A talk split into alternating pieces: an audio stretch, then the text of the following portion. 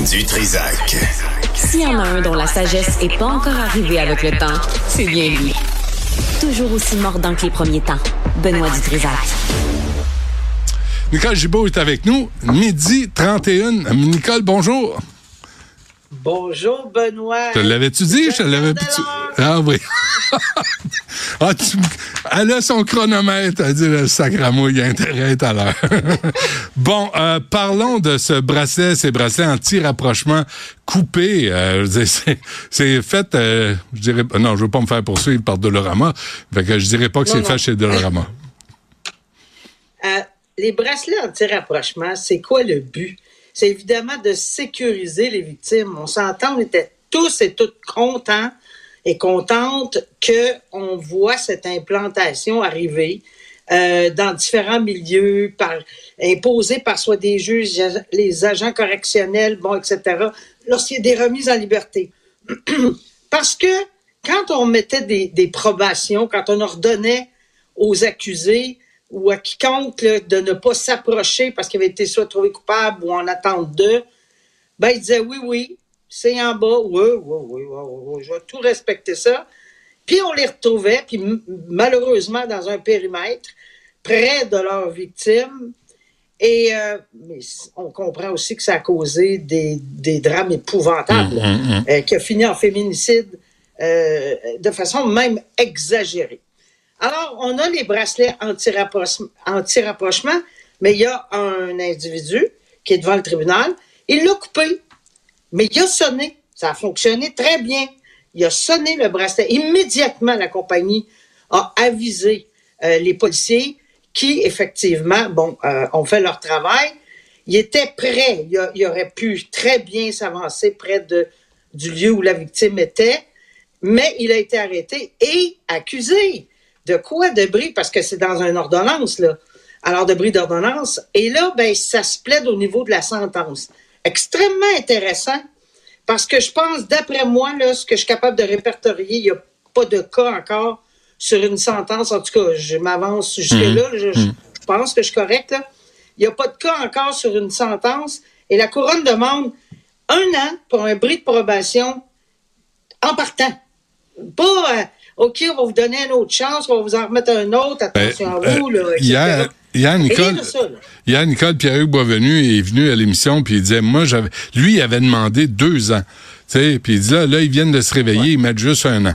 sais, à un moment donné, c'est comme. Euh, euh, ils finissent par comprendre. Il aurait demandé deux ans, puis quelqu'un d'autre aurait demandé trois, puis euh, euh, je comprends, mais, mais, mais, non, puis c'est pas qu'on est en désaccord avec Pierre-Hugues, parce qu'il y, a toujours de très, très bonnes intentions en arrière de ses suggestions, mais enfin, on doit quand même être heureux qu'il y, a le bracelet anti-rapprochement, puis ça n'a pas pris des décennies. On peut-tu au moins réaliser ça? Mm-hmm. Et deuxièmement, que là, on va demander une peine d'emprisonnement. Parce que j'ai vu tellement de fois, mais tellement de fois, Benoît, euh, les, les, procureurs, même de façon euh, ensemble, de, euh, demander bon, ben, on va imposer une, une, dans une ordonnance de, de probation ou autre, un, un, un, engagement quelconque, de déposer une somme d'argent, de faire ça de plus, de faire ça de plus. Mais malheureusement, ça n'a rien donné. Moi, je pense que les victimes étaient très contentes de voir que le bracelet anti-rapprochement était, était, arrivé, se sentent plus sécurisés, sauf quand quelqu'un se, se, met à aller. Puis là, c'est clair, il attend sa sentence. Il, il est mhm. plus le bénéfice là, de, de quelqu'un qui est présumé innocent, là, il attend une sentence. Donc, moi, j'espère, et je le dis ouvertement, j'espère vraiment qu'on va donner une leçon, parce que c'est ça qu'on cherche, une leçon pour tous les, les, les, gens qui ont des bracelets anti-rapprochement. Il n'y en a pas de tonnes, mais il y en a. Hmm. Puis il y en a qui essaient de les défaire. Il y en a qui ont réussi.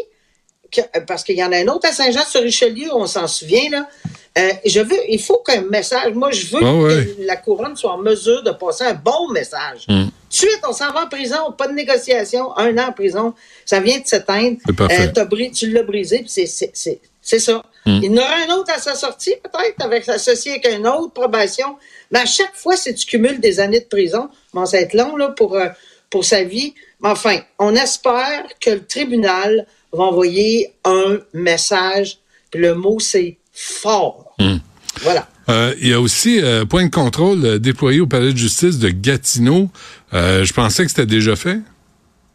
Ouais, ben là, c'est parce que le ministère de la Sécurité publique a fait des, des c'est déjà fait, oui, mais off, il a officialisé dans les dans, on parle de Gatineau, là, mais honnêtement, parce que j'ai envoyé ça chez vous, parce que c'est dans d'autres régions également, on aurait malheureusement euh, éviter Sherbrooke. Je sais pas, j'ai pas de raison pourquoi Sherbrooke n'est pas dedans. Mais il y aurait, et j'essaie de retrouver les endroits, là, il y aurait quatre, cinq autres endroits au Québec dans l'article où on va l'implanter. On va implanter des mesures de sécurité. C'est parce que chaque palais de justice, euh, Benoît, avait commencé ses propres mesures de sécurité, avait fait des, des avait bloqué à la porte d'entrée, faisait des fouilles, etc. Mais c'était un peu, euh, euh, aléatoire, là. C'était un peu, ouais. C'est ça, un peu comme ça. Puis, euh, mais là, c'est vraiment, on va, puis on se donne 12 mois pour avoir des mesures, 12 mois. Je trouve, ça trop, trop long, là. Ben Il a fallu, qu'est-ce qu'il a fallu qu'arrive pour qu'on on soit sérieusement impliqué dans les mesures de sécurité à l'entrée des palais de justice? Il a fallu qu'arrive un drame épouvantable à ce pauvre interprète à, à Longueuil qui a été blessé très, très sérieusement. Je fais une parenthèse. Hmm. Je répète, je connaissais M. Tac et je sais qu'il est mieux. Et j'ai envoyé un petit message. Ça ah, va beaucoup mieux.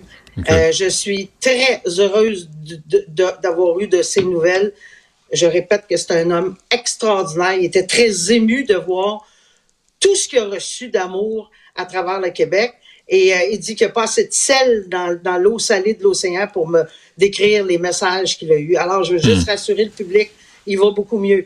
Mais ça a pris un événement comme ça pour qu'on déploie la grosse machine, puis qu'on entende, oui, oui, on va le faire, puis etc., alors que tout le monde dit des arches. On peut-tu... Mais tu sais, les arches sont pas encore là. Euh, quand on parle de 12 mois, j'ai vu dans, la, dans les critères de sécurité, c'est probablement une des dernières mesures. Ça coûte beaucoup de sous, on le sait, mais il n'y a pas de prix pour une vie humaine. Ben Et qu'on dise qu'il n'y a pas beaucoup, beaucoup, beaucoup de violence ou, de situations répertoriées. J'aime le mot répertorié.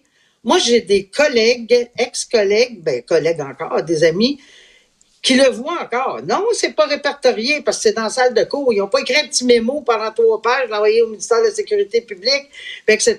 Mais ça arrive encore régulièrement. Des gens avec des armes? Euh, ben oui, puis ah euh, tu sais, c'était pas là. Ben oui, L'autre jour, quelqu'un m'avisait qu'il y avait une matraque là, sur un siège. C'est vrai. Puis, ben oui, hmm. j'ai une matraque, je m'en servirai pas, mais là, regarde. Ben oui, qu'est-ce que tu fais avec? Ouais. Euh, avant qu'on se quitte, Nicole, juste un mot sur Grenon, parce que le fait que tu aies pris le temps d'expliquer que le juge François Huot avait pris un jour et quart, un jour et demi pour donner ses directives au jury, finalement, ça a pris 40 minutes au jury pour dire il s'en va dedans.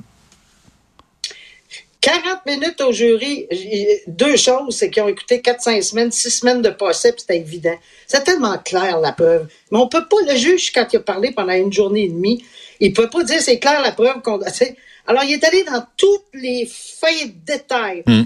Et je répète que tout donné à mon humble avis dans les directives pour aller dans un sens ou dans l'autre.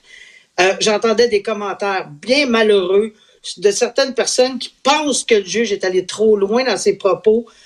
Euh, je répète et j'ai répété à qui veut l'entendre, le trop-plein, l'émotion du juge Huot, qui est un très grand juriste, criminaliste. Euh, il n'est pas entaché de, de, vengeance, il n'est pas entaché non plus de partisanerie. C'est un coup que le jury l'a déclaré coupable. Ça a explosé. Je pense qu'il a répété ce que beaucoup pensaient, mais certaines personnes pensent qu'il faut s'élever au-dessus de ça quand on est juge. J'ai déjà été obligé de sortir en catimini parce que j'ai pleuré, j'étais fâché, j'ai, ça arrive, on a des trop pleins d'émotions. Ici, il l'a eu solide. Puis il a donné la chance à M. Grenon également de s'exprimer. J'étais en visuel. Benoît, je l'ai vu live. J'étais dans, dans la salle je voyais tous les gens, j'ai vu, on voyait pas la figure de, du juge, mais ni de, des, des jurés, ni de l'accusé. Mais on a entendu clairement non à trois reprises. Non, je veux pas reparler. Non, ah non. Euh, et, c'est là, je pense, il, a, a explosé. Moi, j'y en tiens pas du tout, du tout rancune. Je pense qu'il n'y a pas personne qui peut ne pas comprendre. Puis non, il n'était pas partisan. Il a rendu une tonne de décisions dans ce dossier-là, dont je ne peux pas parler, euh, parce qu'il y a encore des ordonnances de non-publication. Je garantis, euh, je peux dire qu'il faisait tout pour protéger les intérêts de l'accusé. Tout. Parfait. Nicole, merci. On se reparle demain. À demain. Au revoir.